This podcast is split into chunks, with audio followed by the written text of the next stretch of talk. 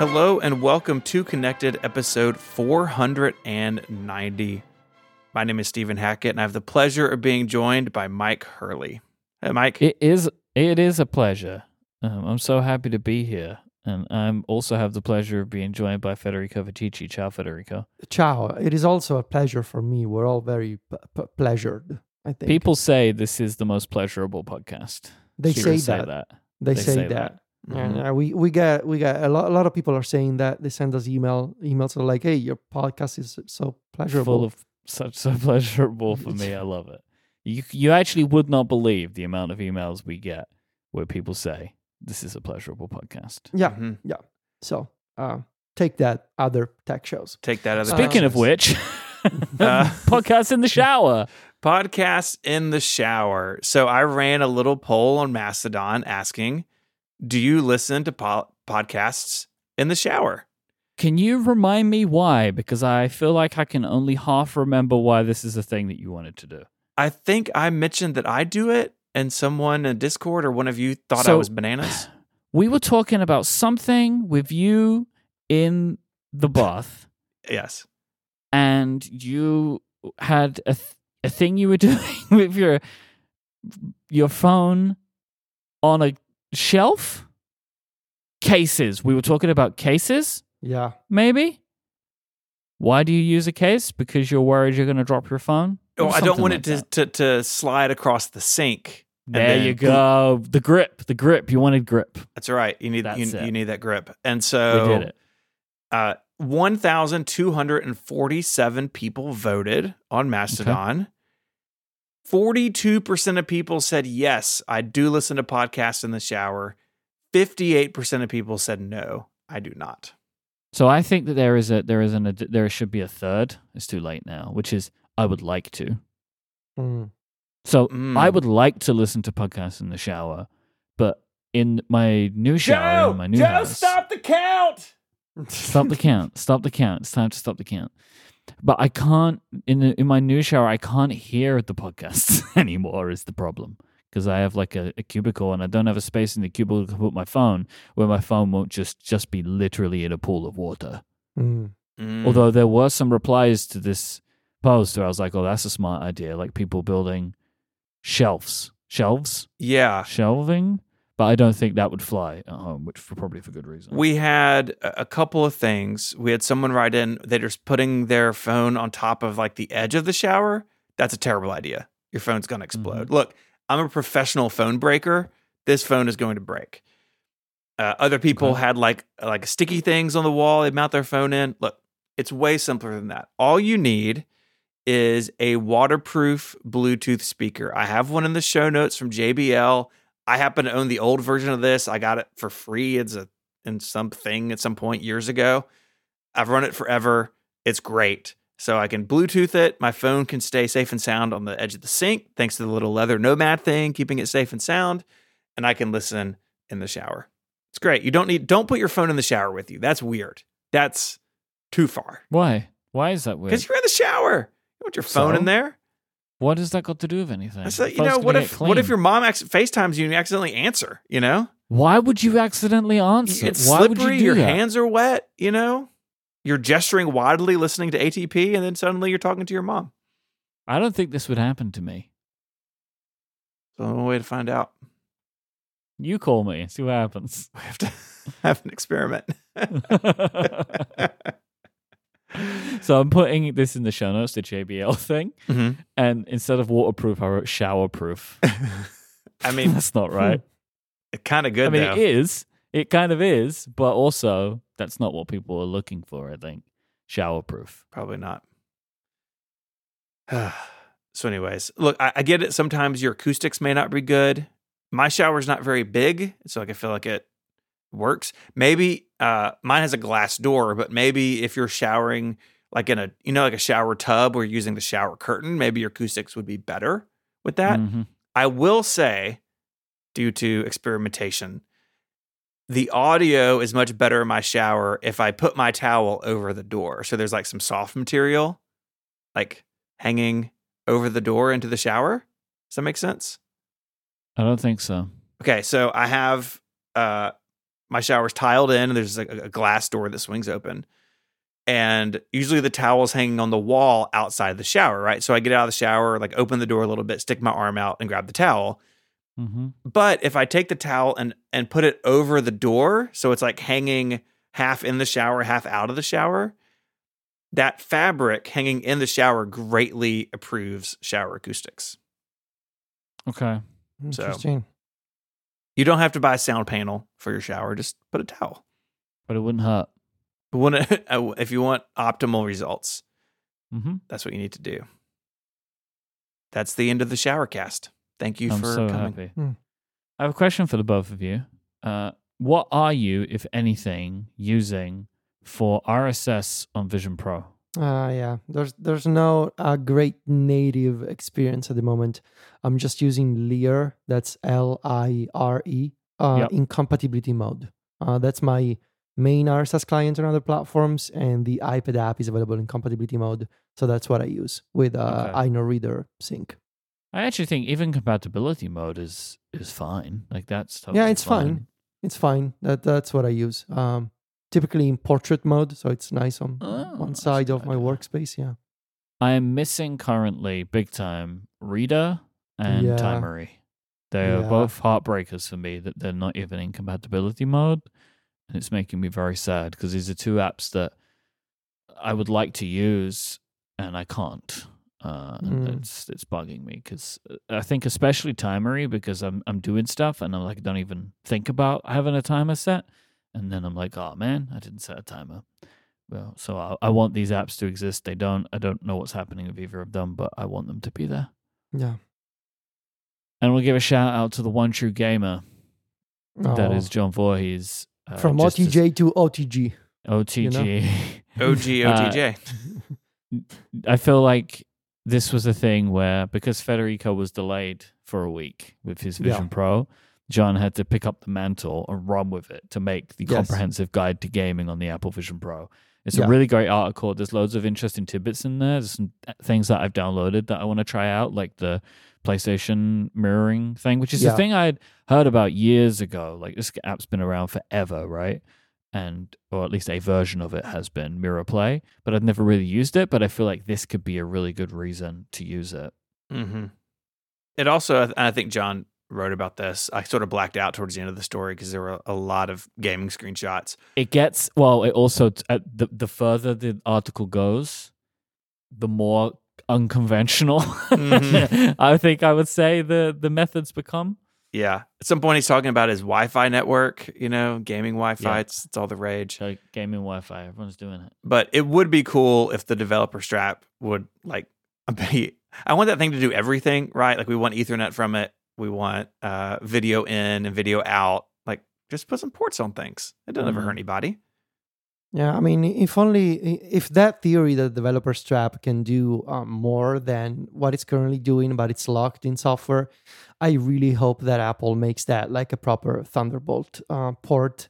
Uh, because honestly, like with Ethernet, it would fix up basically most of the problems when it comes to game streaming to the Vision Pro, right? I mean, if you if you can have Ethernet speeds on that thing, whether you want to stream PS5 or Xbox or PC, like that's gonna be not an issue.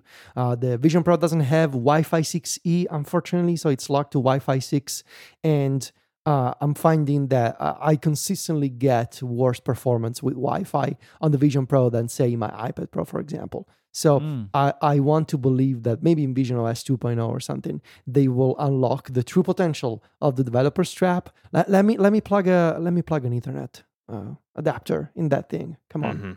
please. But yeah, it's a great story. John spent a lot of money and did a lot of research to find all the possible options right now. Um, of course, as soon as we published that, we noticed that there- there's a native test flight. Uh, there's a test flight uh, beta for a native version of Moonlight. So if you are a PC gamer and you wanna um, stream games from your PC to your Vision Pro, uh, there's a Vision OS test flight for Moonlight, which is the client for PC streaming. Uh, gonna leave some links in the show notes, and uh, the test flight is currently open, so you can just uh, click a link and start testing it. We got a couple of uh, small topics to handle here at the beginning of the show. Uh, the first one is more battery who dis. So this is a report from Chance Miller. Uh, I'm just going to read this because I don't, I don't understand how this happened. This is Chance. Apple initially said that the iPhone 15's battery would retain up to 80% of its original capacity at 500 complete charge cycles. Now the company tells 9 to 5 Mac that the iPhone 15 can retain 80% of its original capacity at 1000 complete charge cycles. That's awesome. That's great news for longevity of these devices. Like why why hmm. we just why has Apple just discovered this now? I have so many questions. It is peculiar. So I guess I guess what we are seeing here is that sometimes a recount does work. Is that, Yeah, is that I, I guess. I think so. Yeah. I think Yeah. that's what it's saying. I think so. Yeah. This comes in conjunction with some changes coming in iOS 17.4, which, like, boy, does, does 17.4 win the award for the biggest point update ever to iOS? Like, I think it might. It's just, there's so much stuff going on.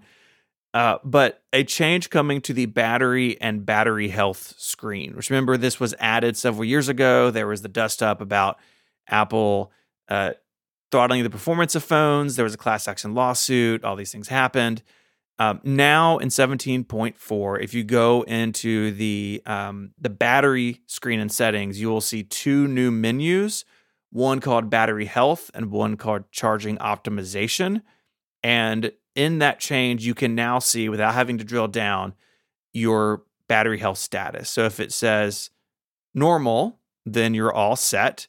And if you want more detail, then you can tap in further and you can still see the percentage, right? So uh, Mary actually just went through this with her iPhone 13 mini, where her battery life was really bad. I went into the battery health thing, and turns out she was at like 78% original capacity. And that was low enough where the Apple Store replaced the battery for free for her under Apple Care, which was really cool. Uh, this phone now has also has gotten a new screen and a new battery. It's like a whole new iPhone 13 mini.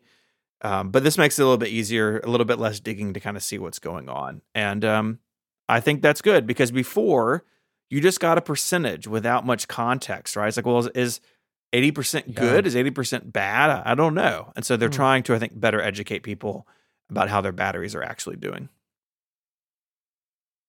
So nine to five Mac on fire right now. Yes. Just like left and right piece of information.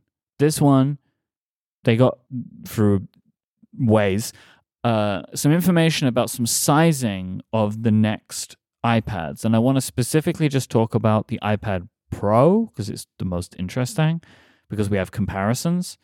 Essentially, the piece of information to know is that the iPad Pros are all going to be getting a little bit bigger by a few millimeters, but also thinner. Mm. So the 11 inch will be going from 5.9 to 5.1 millimeters, and the 12.9 inch will be going from 6.4 to 5 millimeters.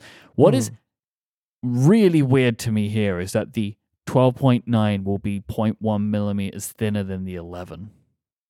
Yeah. It's that, Yeah. that I think is going to feel amazing in the hand. And also the the 12.9 Pro is one millimeter thinner than the new 12.9 Air. Yeah. That's also interesting. That the, the air's thicker than the Pro. It's it's yeah, it's ironic, right? Yeah, it's the Air is thinner than the current Pro is as well. Hmm. And I expect that's because it's oh, maybe the was it mini LED, maybe that is more complicated than Yeah. just a regular LCD screen or LED screen, whatever they use. They use LED screens. I have no idea anymore. I'm so lost because it, I assume that we use LED, mini LED, and OLED right? So I think the, the the LED screens will be thinner than the mini LED screens, but what nine to five is saying that everything is going to be thinner because OLED is thinner in general. So that's how they can get thinner. Yeah. But the uh, the fun thing then is that the iPad Pro, I guess, will take the crown again because I think the iPad Pro currently, uh, or at least maybe the the LED version of the iPad Pro, was the thinnest Apple product ever made. Hmm. And this will now top that. yeah. I mean, five millimeters makes it thinner than any iPod Touch, and even that weird last iPod Nano that kind of looked like iOS, like Mhm. not the square clippy one, but the very last one. And that thing, I've got one. Like I pulled it out today. It's really thin. I I think it's gonna be a dramatic change to the iPad, um, especially when you're when you're not using it in a case. the thing that just it always boggles my mind like i know this fact but i had to google it again because i still feel like i can never believe it that the current ipad pro is thinner than the original ipod nano Hmm. doesn't make any sense Yeah, that's inc- that's incredible. right the ipod Yeah. nano was 6.9 millimeters thick wild it's yeah, but go, going to five millimeters like that. Yeah. That's that's a major milestone. I think. Like it, it seems incredible that it can be that thin. Uh, you know, go OLED, I guess. So, Yeah. so for these iPads, I guess for so for these iPads, let's sort of run down what we know. We know that there's gonna be there's gonna be a bigger iPad Air. They are gonna stick to their uh to their usual sizes, 11 inch and 12.9 inch. Uh, uh, for the iPad Pro. Uh, they're going to be OLED, and they're probably remaking the Magic Keyboard, or at the very least, making a higher end, more pro keyboard trackpad accessory. So that's all we know for hardware. Um, hmm I am really curious to see how they're going to pitch these devices beyond these changes. Like, d- should we expect any change from the software of these iPads? And also, I had a thought today. Why? So, I guess no, let, let me rephrase it in a different way. I think Sidecar on the iPad should go away hold on, and should just be called Mac Virtual Display. Because aren't they Hmm. like the same thing? Well, Sidecar extends the display, and I guess Mac Yeah. Virtual Desktop replaces it, but they're definitely very closely related. It just seems strange that we have two similar Mac display technologies, and one is called One Way and another Yeah. is called Mac Virtual Display. But but I think it is that similarity. The fact that they are similar, not the same, is it's difficult. Because as Stephen said, right? Like if it, Yeah, I get it. You you can't mirror. I don't think, right? Or maybe you can, but you can also with Sidecar have it as a second display, right? Which you Yeah, cannot you do can. with with Vision. True, true. But regardless, anyway, um, some hardware changes, and we know nothing about and if there's there's gonna be any software related improvements on these iPads, which I don't think there will be. So No, at least not when they announce them. If we're still expecting a March timeline, right? yeah, You're Yeah. three months away from any changes. I would be.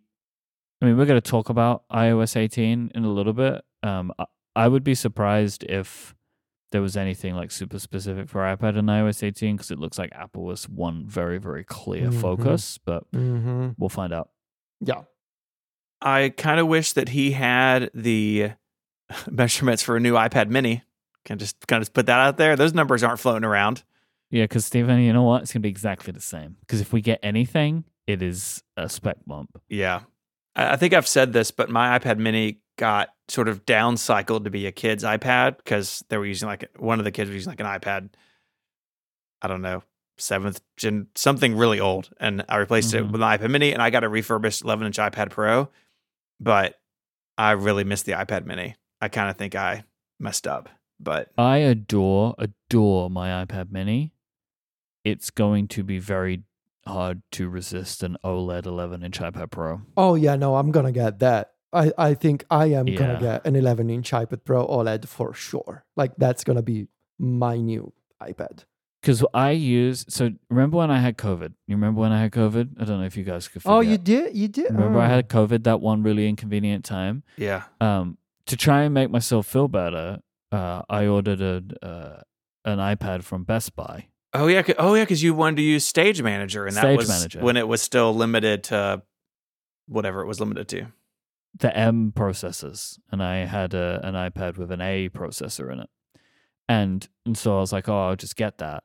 So we use that iPad for watching TV on uh, if we're eating something. You know, if we're eating dinner, maybe we want to catch up on a show and we watch that, right? So that works for us. But that is a 64 gigabyte iPad.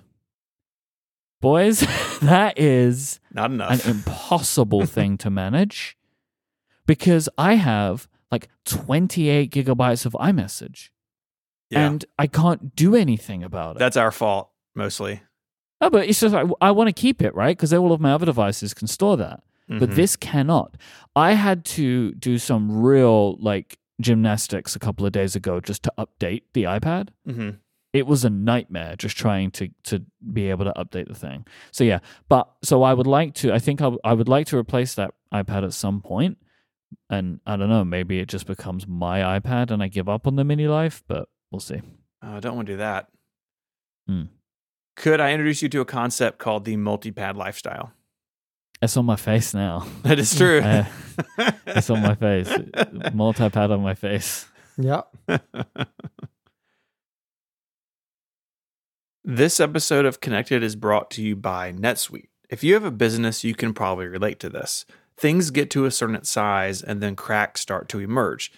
Things you used to do in a day are suddenly taking a week. You have too many manual processes and you don't have one source of truth. It's never a good feeling when everything in your business is disjointed. Too many processes in too many places. You want clarity. You want one place where all the important stuff happens. The solution to untangling that disjointed feeling is NetSuite. NetSuite is a software company that has developed a cloud based business management platform to help your team deal with key business processes like enterprise resource planning and financials, CRM, e commerce, inventory, and more. I know if I have too many manual processes running around at work, it makes getting work done feel harder than it needs to be. And if you want to make sure the cracks don't emerge in your business, there are three numbers you should know 36,000, 25, and 1. There have been 36,000 businesses that have upgraded to NetSuite by Oracle. That makes NetSuite the number one cloud financial system, streamlining accounting, financial management, inventory, HR, and more. And 25 because NetSuite turns 25 years old this year. That's 25 years of helping businesses to do more with less, close their books in days, not weeks, and drive down costs. And one because your business is one of a kind. So you get a customized solution for all your KPIs in one efficient system with one source of truth. Manage risk, get reliable forecasts, and improve margins. Everything you need to grow all in one place. Having all the information you need in one place makes it so much easier to make decisions. I know as a business owner what a difference that can make and how much easier everything operates when information is available. It really means that you can make smart decisions and you can make them faster. So go download NetSuite's popular KPI checklist designed to give you consistently excellent performance. It's absolutely free and you can find it at netsuite.com slash connected. That's NetSuite N E T S U I T E. netsuite.com slash connected to get your own free KPI checklist and to make sure your business is one that continues to thrive. Our thanks to NetSuite for their support of the show and Relay FM. So the, uh, Jason published the Six Colors rec- report card for 2023 over on sixcolors.com, the website, and uh, we spoke about it on Upgrade, and me and Jason both gave our scores. But one of the great things about this now is people start publishing their own report cards, all of the information that they gave. And so you two both published yours as well. And so I wanted to give you both the opportunity to pick out any specific highlights. We probably won't go through it all. I don't think we have enough time in this week's episode to go through everything. But I don't know if either of you wanted to pick out any specific scores that you gave and some reasoning for those. Mm. Hmm. Yeah, my one out of five to the iPad. Maybe. Okay. Yeah, I'd like to know to about that. Uh, I also want to know about your wearables because our scores are very similar. What did I say about Wearables, you gave two out of five, and I gave four out of five. So I also want to hear about hear about that. Yeah, um so the wearables, I'm kind of I'm kind of bored with the with the AirPods Pro. They are serviceable. They do what they're meant to do, but it's it just feels like they've been doing the same thing forever now. And and I know that in te- in, in in tech years, forever can also be 3 years, 4 years, but it feels that way. They feel I don't know, they feel kind of boring to me. Um I cannot stop using them because they are the best earbuds if you are if if you are an Apple person. Uh, but I just wish that Apple did something new. You know, more sensors, more uh, I don't know, more battery life, more you know, a different shape.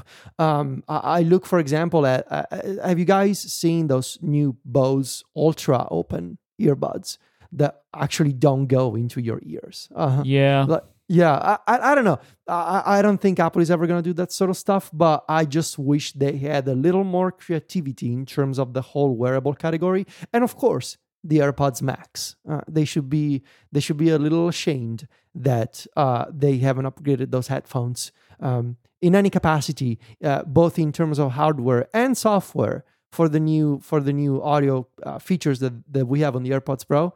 In how many years? Four, five. Um, so yeah, I, I think it's a two out of five because uh, I want to see some changes, and the AirPods Max just feel like a forgotten product at this point, which is a shame because yeah, they're the my, my favorite over ears because they get all of the features that come with being as part of the ecosystem and they are so comfortable. They like are. they are they are the best over here bluetooth headphones that i have. I really really like them but they make me feel bad when i use them you know when i when i need to charge them with a lightning cable. It just it just feels terrible. Yeah and i want i i mean because i use it i want adaptive mode. I want conversations yep. like i, I yep. use those features and so i want them on all of my headphones. So the ipad i gave it two out of five. You gave it one out of five. I'm sure for for similar reasons, right? No hardware updates in 2023, but also kind of no meaningful iPad OS updates. I mean, yeah. they improved Stage Manager, but yeah, so that's why I give it a one. I was really tempted to give it a zero, um, but but because they, at the very least, they they sort of improved some basic problems of yeah. Stage Manager, uh, I gave it a one. Uh, well, there is if for Jason there is no zero. Oh, okay. So because that was what that was my I gave it a one and said if the, and I said in my uh, report notes if there was a zero I would have given it a zero. Yeah, maybe, yeah. Um, but, but, so it's not just that th- there weren't for the first time in over a decade no new iPads last year. Um, it's the fact that it, it really seems okay, seems from the outside that if you set aside the fact that Final Cut and Logic finally came to the iPad, but those are like separate apps. But as a platform, right, as iPad OS, as its own entity, as a whole operating system, it just feels, my perspective, that Apple's I don't know. They, they, it almost seems like they don't have. There, there's no passion behind it anymore, and it seems to me like that passion is now going to Vision OS.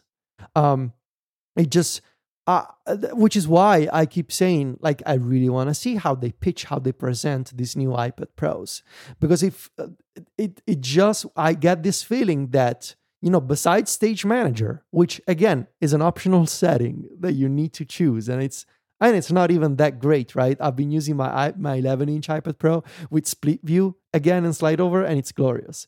Um, but uh, w- besides Stage Manager, we haven't really gotten any meaningful like desktop class features on iPadOS, unless you want to talk about like slightly customizable toolbars and sidebars as desktop class features, which is what Apple would like you to think, which fine, sure. It's nice to have a customizable toolbar, but like I it it seems to me like Apple's really putting the, you know, putting the passion, so to speak, behind Vision OS and behind Mac OS these days. And of course, iOS, but iOS is, is iOS is going forever, right?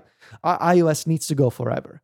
But besides iOS, which is the, the, the central operating system in many ways, it feels like there's Vision OS, Mac OS, really, really. I mean, look at Mac hardware, look at Mac software, right? Tons of things happening over there.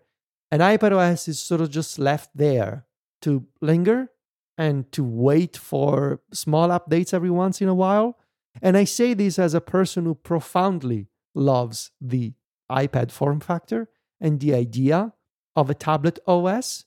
But uh, you know, look looking at reality, is there re- is there is there anything really substantial happening Hmm. on that front these days? And I think the answer is no, and has been no for a while.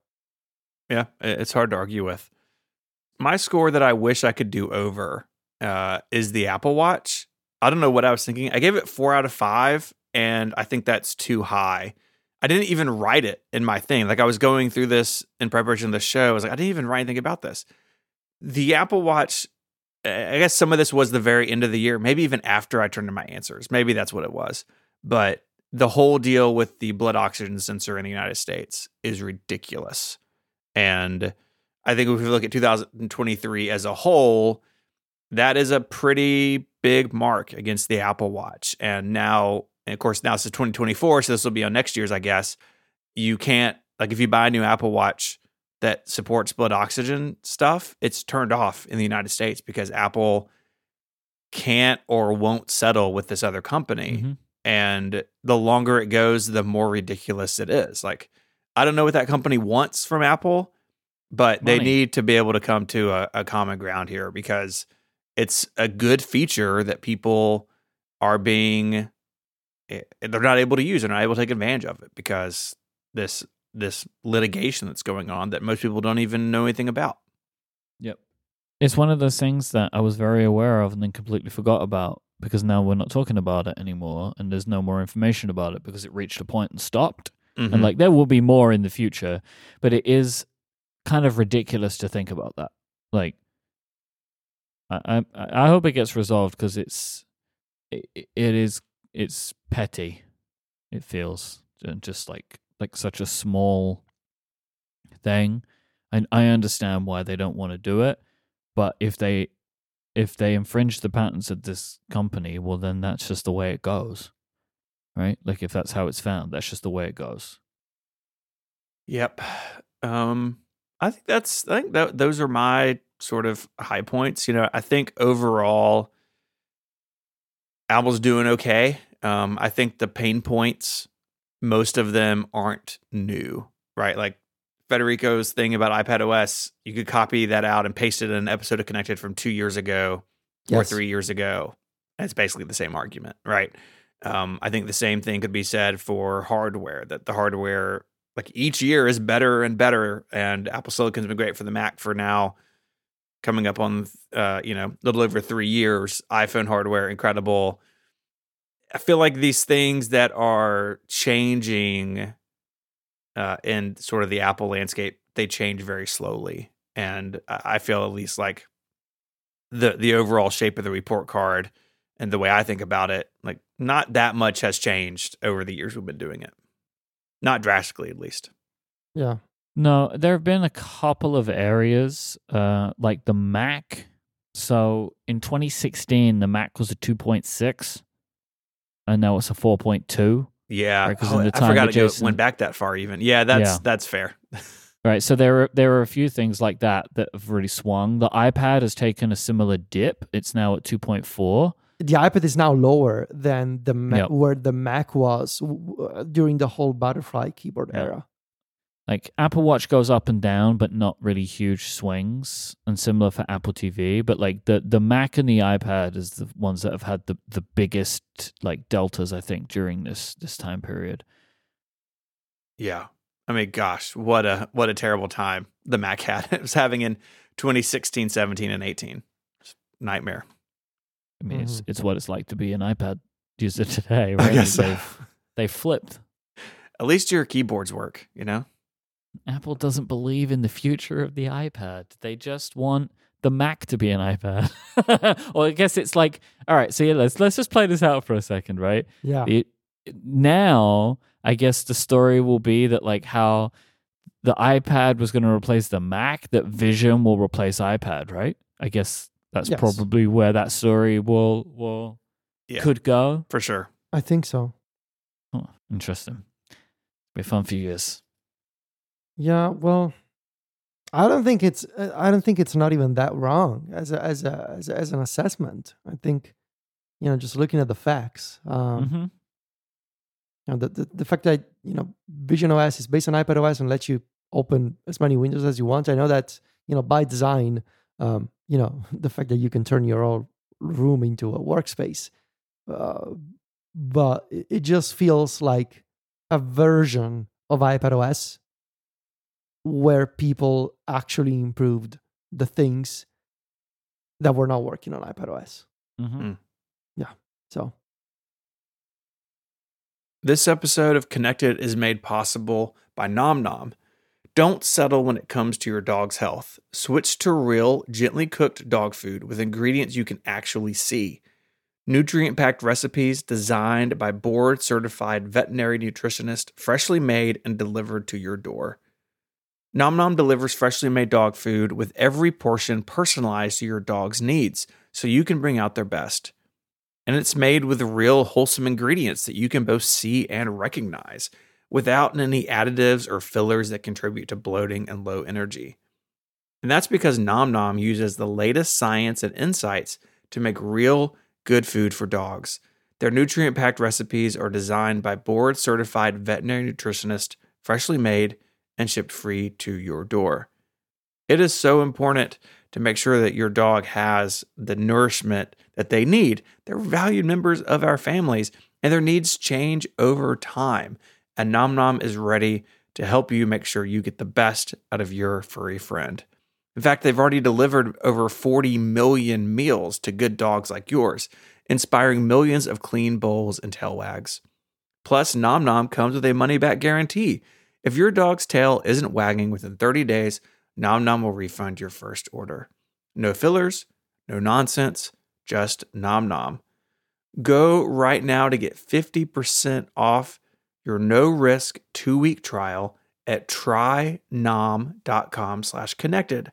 That's spelled trynom, N O M, trynom.com slash connected for 50% off. Our thanks to Nom Nom for their support of the show.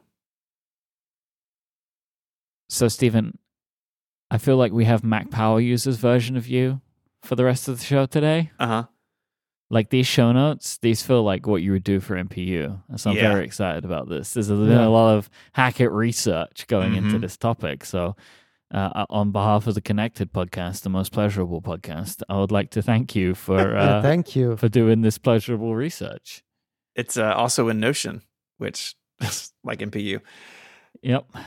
Uh, okay, so I wanted to spend some time talking about Apple's AI efforts, and I've kind of broken this into three sections roughly background, rumors, and what they've actually shipped. And you know, at this point, it's like a really interesting point in time.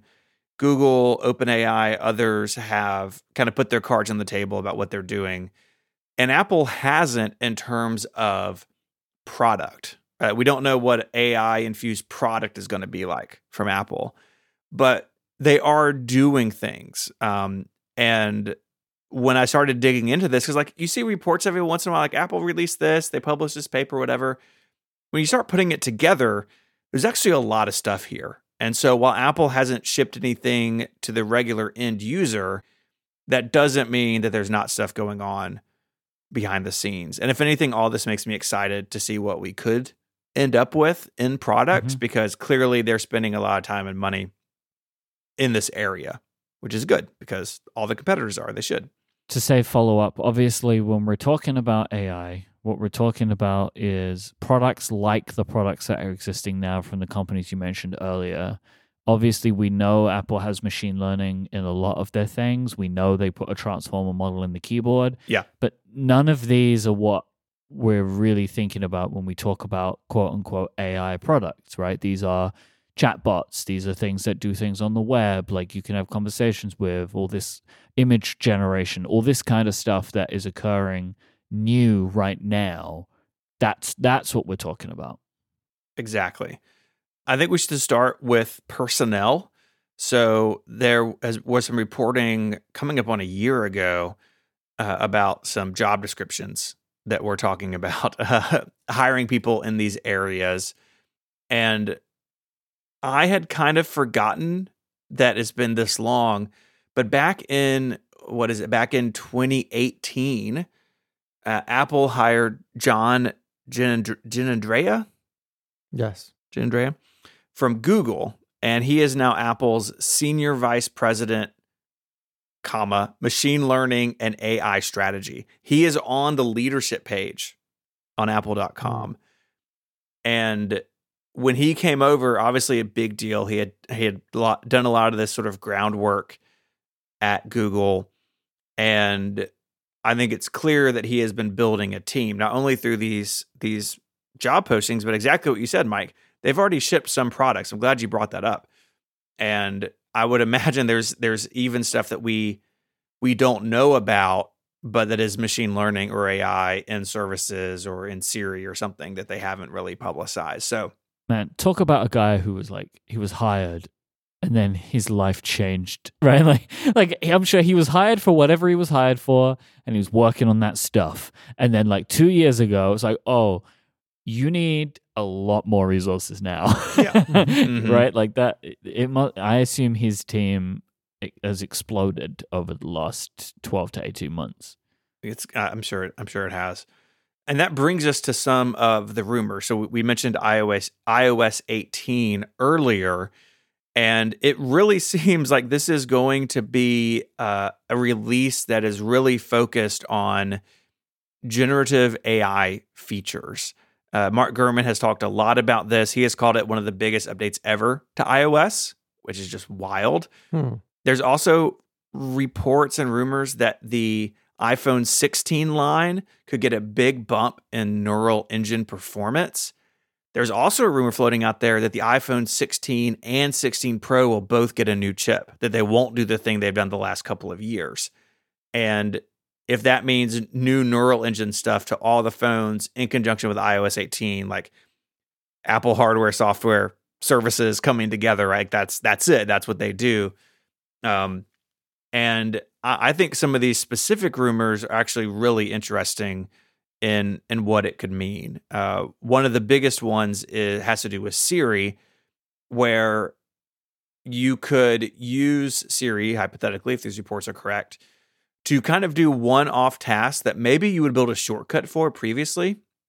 But shortcuts isn't very good, in my opinion, at the one-offs, right? You kind of build a Mhm. shortcut because you're going to do it over and over. Same same thing with Yeah. automation on the Mac, right? I'm not going to make a Hazel rule to move MP3s one time. I'm going to build a Hazel rule to move MP3s every single day because I'm making files every day for work, right? And if this is true and Siri is going to be supercharged with some sort of LLM where you could ask it to do something based on what's on screen or files you provided or pictures you provided, something like that, it kind of, in a way, like opens automation in air quotes to the masses in a new way, just like shortcuts did years ago.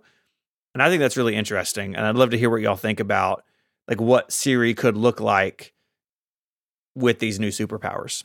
Yeah, I- I think there's so so much in- incredible potential when you start thinking about Siri and shortcuts together as sort of um, a, a service that can understand what you're asking in terms of features of the operating system and actions to take around the operating system and inside apps, which is kind of similar, I guess, to what the the shortcuts folks are building now as a separate startup, right? Uh, remember what's what's the name of Oh, like a what's computer, computer- software incorporated, compu- computer software. Yeah, Yeah. software software inc something. Uh, but that's the idea right? So the, the i think the biggest advantage that apple has compared to say openai right? Or or these other companies that are doing generative ai they have an entire os or rather an entire ecosystem of operating systems that can talk to an ai and provide your own data. That for me has been the biggest obstacle in terms of really using something like ChatGPT as a service on a daily basis. Mm-hmm. ChatGPT has no idea what's in my. Sure, there are plugins now. Blah yeah, blah blah. you wrote one. you did SGPT.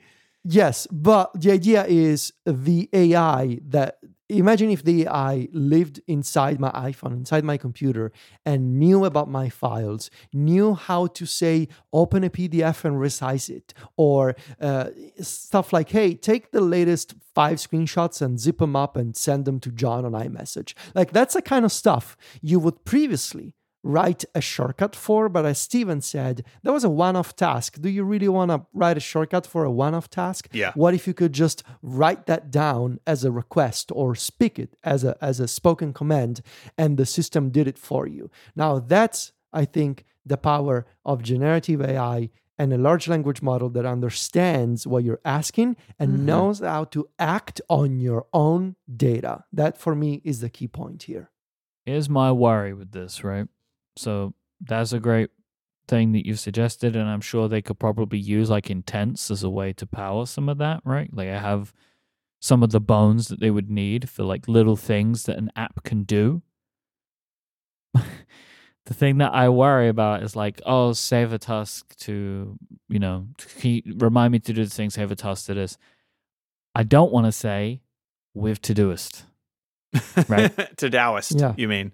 I think it's Or what you're looking for. add Todoist. something add uh lunch with federico to fantastical you know like and that's the way they've done this kind of stuff in the past you can't just say what apps you want to use like to the system and it will remember them you have to like make it clear like i'll save this thing to todoist to remember the milk to omnifocus and like that's going to be a fric- like too much friction in that where this what they could implement, what I hope they do implement, is that this model that they create can have a memory.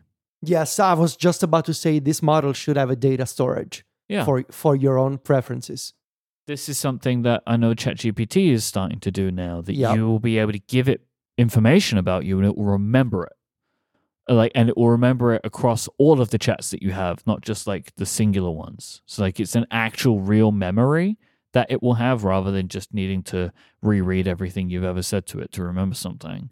So like stuff like that would be good. And that is very important that they do it that way. Like if they want this thing to be truly useful, that we get that, and this is the the beginning of that dream of like the knowledge navigator all over again, mm. right? Yes. That you can have an actual conversation with the computer.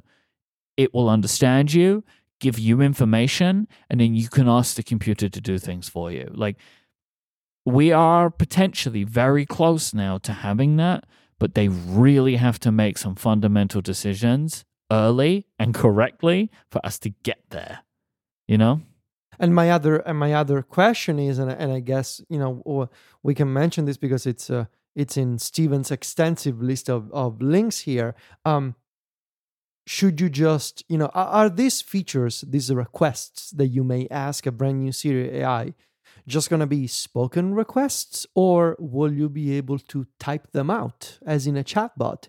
And one of the latest uh, reports that we heard is that Spotlight is also going to be infused with these new AI features, which makes total sense, right? There's a, there's times when you're working and you want to get uh, assistance from an AI and you don't want to speak uh, to to Siri all the time. So uh, if Apple can do with a brand new Spotlight a version of essentially ChatGPT, where you just have a com- have a have a written conversation that you type out and you get uh, and you get responses from from the AI and you get results from the AI, I think that's gonna be excellent. So that you know you, you can have this is the sort of advantage again that Apple has in terms of like this multimodal interaction system where the same AI could be used from Spotlight, could be used uh, with Siri on your phone, with Siri on your Mac, when you're wearing AirPods, when you're using the Apple Watch, like all those places where you maybe even from the software keyboard, like all those places where Apple could, in theory,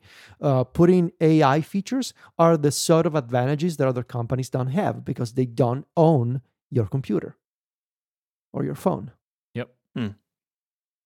Another area of reporting that I think is really interesting and I think a, a really obvious direction for Apple to m- move into is a co-pilot like feature in Xcode.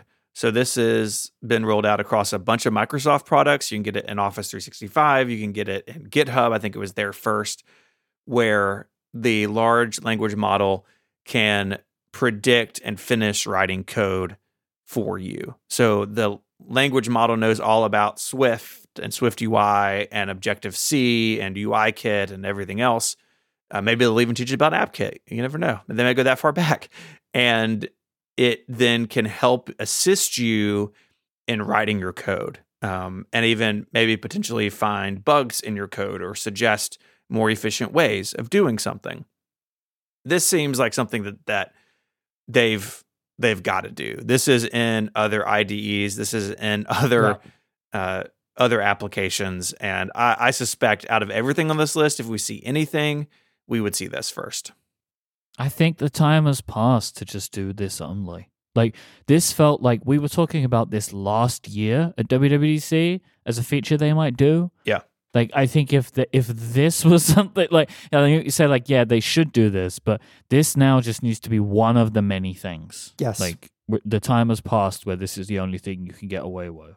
and, and it's an it's an area where the specific knowledge set is smaller than something generalized like Siri, right? Siri, if it's going to do all the things we want it to do, it's got to know a lot of stuff, and if it if the if the if it's fenced in basically around Xcode, then something like this could be could be really useful, right? The the the knowledge, the domain knowledge is smaller than anything someone might do on an iPhone, right? So I, I do expect that we'll see this. I'd be really curious uh, to, you know, we'll, we'll revisit this topic in June. A uh, couple of things on my mind. One, is this going to be Swift and Swift UI only? Did they train the model on only Swift or also Objective C? And two, did they train the model on uh, private Apple internal code? Uh, because the, the, the thing about GitHub and you know Copilot is that it's trained on open source code from GitHub by and large. I I expect Apple didn't follow that route. And uh, I mean, where does the code wh- that they use to train the Xcode Copilot come from?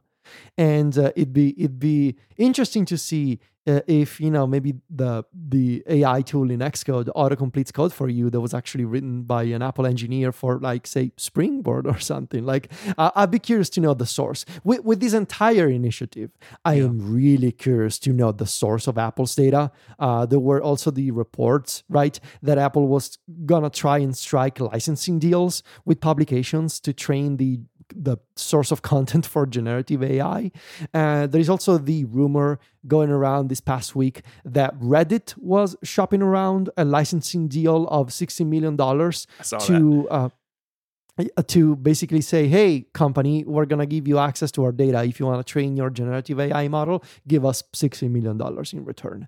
Um, so maybe maybe Apple could be behind that deal. We don't know, but I I really want to see how Apple trained all these different models in all the different domains. I remember a report from some time ago. I think it was a Montgomery report that when they were building or starting to build out their models, I think it's called Ajax internally. Uh, they were really concerned about training it on their own data. hmm Like Apple did not Yeah. want to do that, I and there can was a imagine. concern internally that it would give away secrets Yeah. basically so i wouldn't expect this is trained on i expect that this will be trained the same way that they trained the photos machine learning model which Mhm. is they have bought as much data as they possibly can so could could i imagine they've done a deal with reddit yes and i imagine if they've done this they've done deals with as literally as many people as they possibly can Yeah. to get as much information as they possibly can. Which, Yeah. if they have done that, it does still beg the same questions that a lot of companies have, which is like, it's quote unquote fair use, uh, which I don't agree with. Uh, but this is the world that we live in today. Yeah, that's a whole complicated sidebar. Um, Mhm. I did sell Apple the entire MacStories archive for AI training, great. though. So Okay, cool. really good. How much? uh, it was like eight bucks. Cool, cool. They're gonna the the, the model's gonna know a lot about shortcuts, but it's not gonna be able to do any of those things. I mean, Right, right. what's new? uh, the, the last, uh, the last sort of AI rumor that I think is worth touching on today is an AI wellness coach. So the goal would be to keep users motivated to exercise and monitor their eating habits. Clippy, but for workouts. Yep, Clippy but for workouts. maybe Flippy, 'cause it's like pretty acrobatic. Or Rippy, so you get strong, you know? Yeah, Rippy. That's it. That's the one. Rippy. Get Rippy, baby. Get rippy. Uh, it's get time to get rippy. Get ripping with Tim Cook. from the beginning, the Apple Watch has made suggestions, right? It's like, hey, stand up. Hey, if you go, the most frustrating one is like, it's 11 p.m. Hey, if you went for a quick 30 minute walk, you close your ring. It's like, it's 11 p.m., bro. I'm not going outside. hmm This, I think, out of all of them, is the most delicate. I think you've really got, you really don't want this AI to hallucinate and tell somebody to do something they shouldn't do when it comes to to health and wellness. But we'll see if Apple crosses this bridge. I'm the most dubious about this one. I think actually showing up in the world. But this one though, this one sells Fitness Plus. Like this one no. sells a service. Even the rest of them, boo. There's no money in that. Imagine if the AI wellness coach um, is like a like a like a virtual persona that talks Could to you, be. you know, and it's as creepy as a persona. You know, I, ju- I just had the thought like it's going to be really interesting to understand where the where and how this information is processed. Is it is it could it even be all on device? Is there going to need to be some cloud stuff? I think there's going to need to be a mixture. Maybe that you could, if you're an Apple One subscriber, you might get priority or speed increases. Oh, no. your- I don't- want to think about that stuff. Oh, yeah. I'm telling you, man. But but yeah, you're right. Yeah, this is how this stuff works. Yeah. the, the more I hear about this stuff, the more I understand like it's just raw power. And I, I think there's going to be a lot of these things where they will not be able to power it on device. Like it has to be powered in a data center somewhere. That's going to be really interesting if they do that because they've spent so much time over the last few years about things that are on device, on device, and maybe a, maybe some of it will be able to, but I just I, I don't you know looking at the amount of of data that's processed for say ChatGPT, and it all needs to be done in these huge data centers. I can't imagine the chip in my iPhone is really going to be able to be comparable with Yeah. that. But We'll That's going to be a lot of a lot of carbon to offset for Apple. yes, Oh, w- Yep. yeah, Mhm. that'll be interesting. Hmm. This episode of Connected is brought to you by Squarespace, the all in one platform for building your brand and growing your business online. With Squarespace, you can build a beautiful website, engage with your audience, and sell anything. Squarespace has everything you need all in one place. I love building on Squarespace. In fact, I've been working on a couple of new websites for uh, some of Underscore's apps. Building it atop Squarespace makes it really easy. With the Fluid engine, I can design exactly what I want for both desktop and mobile users. It's all drag and drop, and it's really easy to take what I have in my mind and put it on the page. And organizing the assets for a website, that can be a pain, right? You have a lot of pictures, maybe you have a lot of app icons you want to show. Where the new Squarespace asset library makes it easy to upload, organize, and access all of your content from one place. It's this one central hub that you upload your files to your images and then you can use them across the Squarespace platform. Plus, it has built in analytics so you can see where your site visits and sales are coming from, analyze which channels are most effective, and improve your website building a marketing strategy based on your top keywords or the most popular products and content. Again, all this is in one place. You're not bolting a bunch of different things together. Squarespace has it all under their roof. And it means that you can go from zero to a really awesome website in not that much time. And if you have an older website, Squarespace is a great place to rebuild it. Uh, I've taken that uh, project on for a bunch of people over the years. Taking an old creaky property and building a nice new one on Squarespace is very rewarding. So go to squarespace.com slash connected for a free trial. And when you're ready to launch, use the code connected to save 10% off your first purchase of a website or a domain. That's squarespace.com slash connected and the code connected when you decide to sign up to get 10% off your first purchase and to show your support for the show. Our thanks to Squarespace for their ongoing support of Connected and all of Relay FM. So we've talked about rumors. Now I want to talk a little bit about what Apple has shipped. Um, and most recently, it was the, I hope you're sitting down for this, multimodal large language models guided image editing or Ah, yes. IMG. MG. IMG? IMGI? MG. why MG. why is it not editor? I don't know, man. I feel like it kind of falls off at the end there. It, it does. Um, this was was covered. This was just a couple of weeks ago. This is a uh, a tool that you can use to edit photos, and there were some examples like here's a pizza, make it more healthy, and it added vegetable toppings, or uh, Hmm. lighten and enhance the image, make the screen green instead of white. I mean, kind of the basic image editing things that most people may want to do, but may not know This how to. do. pizza looks so bad. do, do do people edit their photos to make their pizzas look healthier? Like, is that a thing that people do? It's like, hey, hey, like you- you send in a text to your wife or something, You are like, hey, babe, Oh, look, I, I got myself such a healthy pizza tonight with, with all these veggies on top. Where in fact you got you got the dirtiest pepperoni ever. Like, is that a thing that people do? I d okay, I mean, maybe. Sure. Look, I guess this is more. It's not the practical application. It's the theoretical, right? That like uh, the theoretical. you can say make this more healthy, and its response is to add greenery, which and, and Rippy pops up like like uh uh I see what you're doing. Yeah, Rippy's back. You can't eat that pizza. Eat this bowl of broccoli instead. Rippy won't stand for pizza. Right. Uh, and so, like, yeah, look, it, it is ridiculous. Like, honestly, the results of all of these are just like really weird to me. But I guess this is this is what this these kinds of papers are like. But it, I guess it, it it's showing that it understood the request, even if the result is strange, right?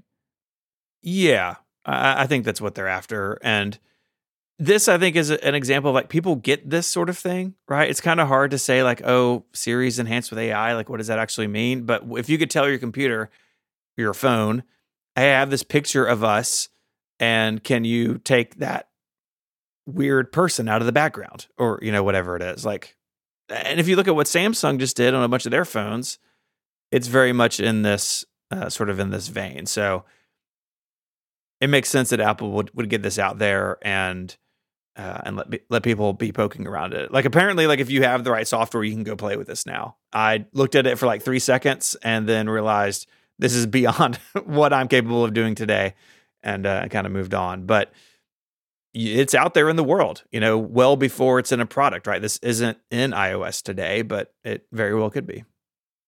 Man, I don't know. I, I know but there's just something to me about like that is weird for Apple to be like, we made a magic editor as well.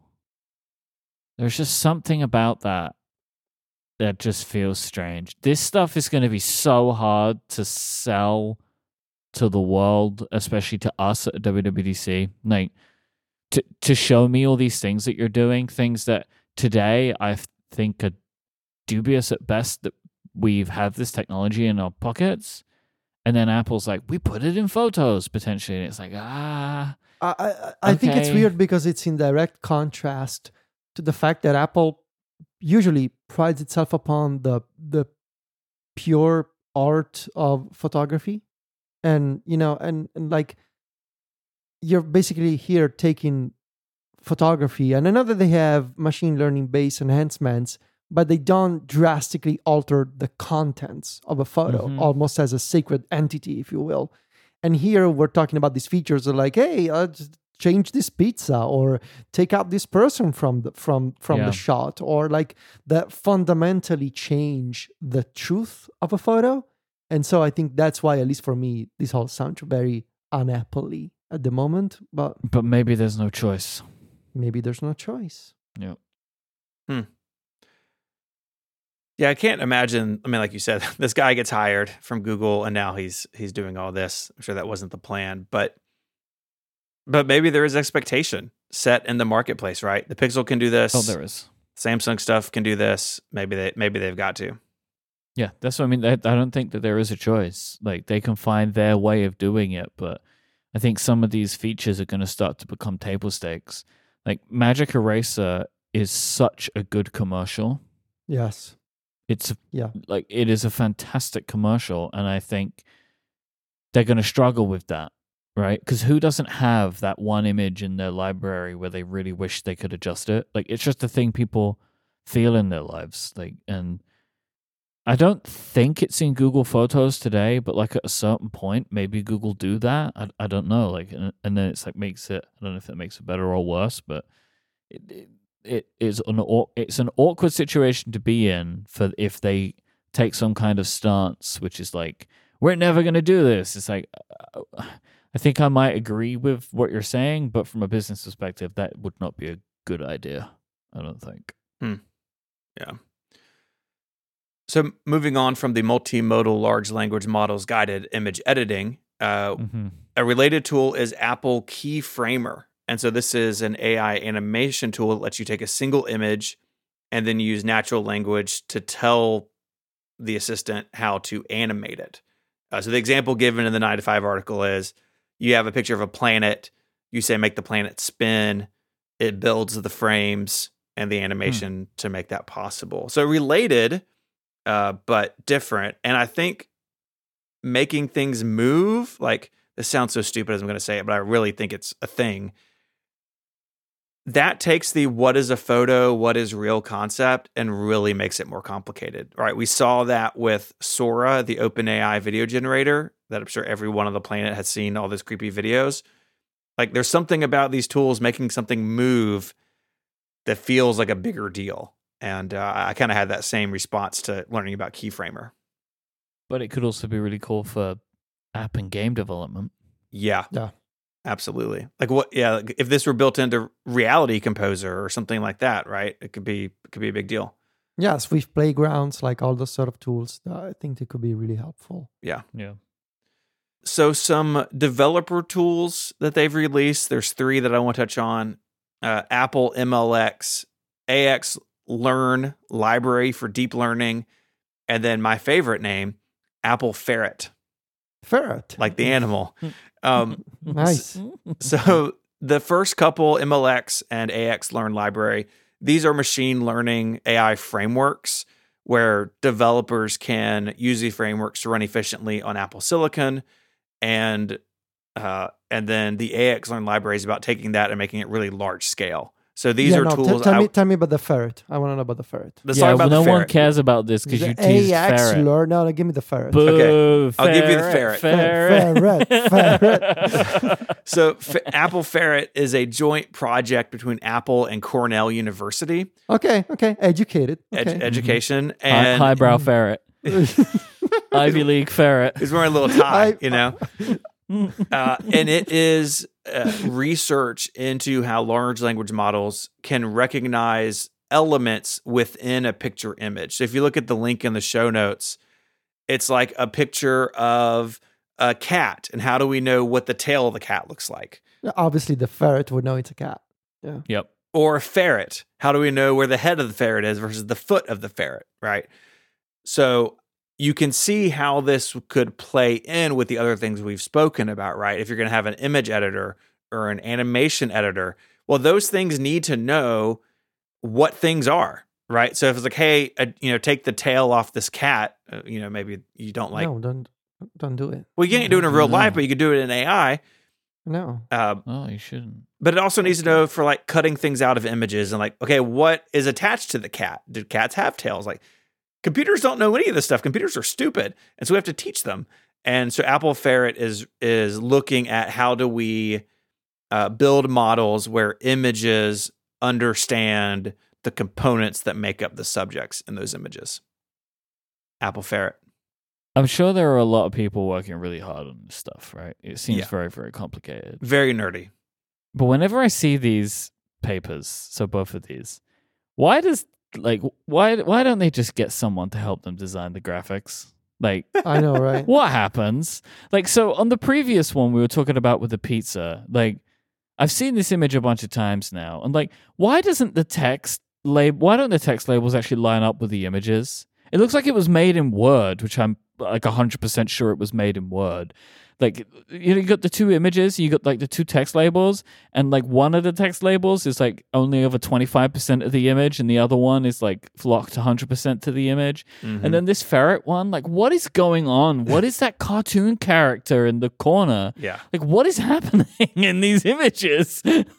yeah i mean come on svp of ai hire a graphic designer you know Just one, just one graphic designer. No, it, And- it's and big graphic nice. design is my passion energy in all these images. Yes. for sure. Or, you know, if you really don't want to hire someone, make a machine learning model to do it.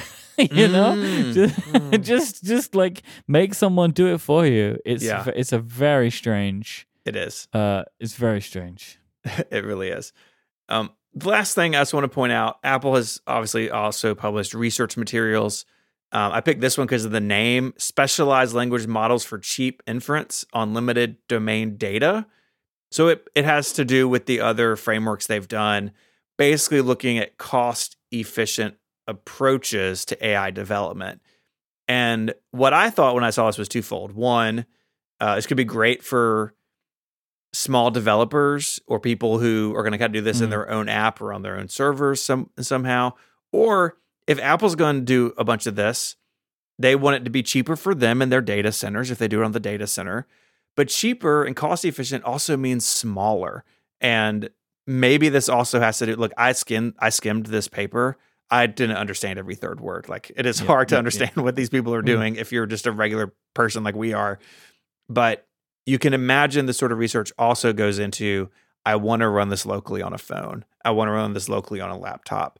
And making this more efficient is cheaper in the data center and makes it possible, along with the other frameworks that you cut me off about, Apple Silicon and making it as efficient as possible there. Like hmm. these pieces are coming together, right? That Apple is like putting all these pieces, putting them together. And I think products are going to come out at the other end. I think we're going to start to see that this summer. And that that's fun. And it's fun to see what they're doing ahead of time because normally we don't get we don't get this.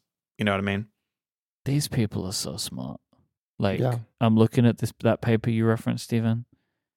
The people that do this stuff, they're just so clever, like on a whole different world. In a way, they will never be this Yeah. smart. You know. I'm I'm happy with my talents and my skills in life. Yeah. Like I'm confident in those and I- and I'm happy with where I am.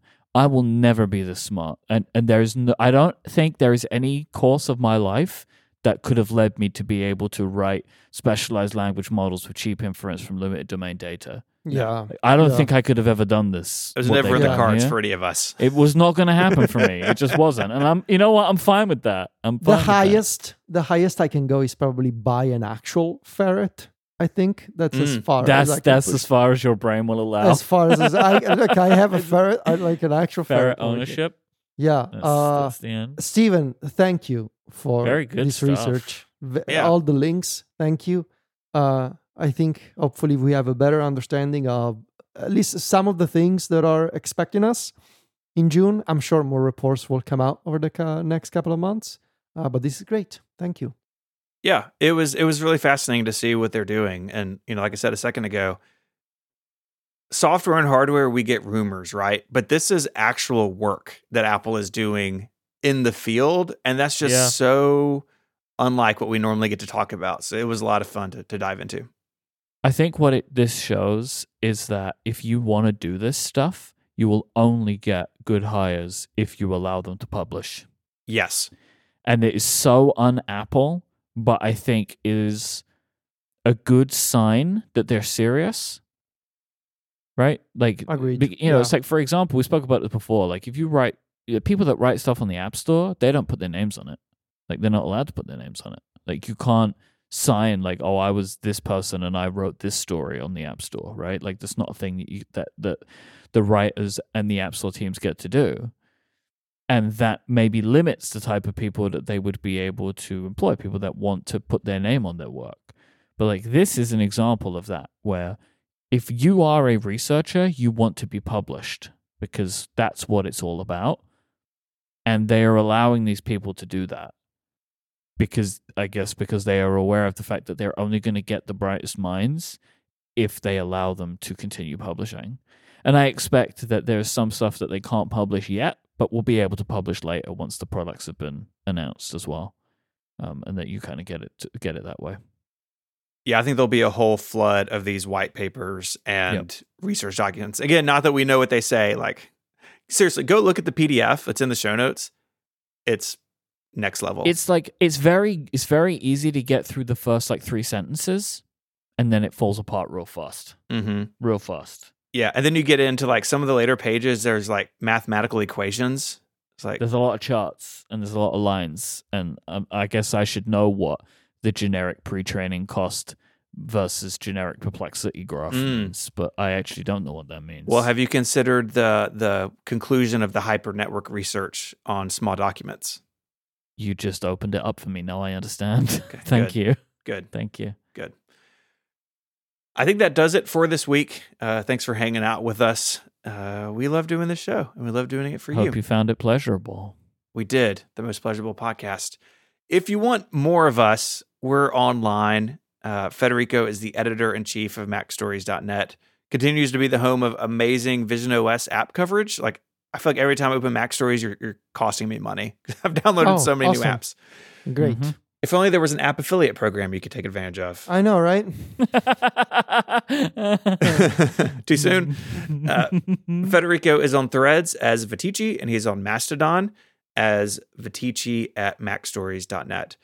You can find Myke's work on a bunch of other shows here on Relay FM. Episode 500 of Upgrade. Congratulations. Thank you. You started thank you. after us, but you passed us in numbers. Yep. it's just a very strange thing to have occurred. it is very, true. very strange.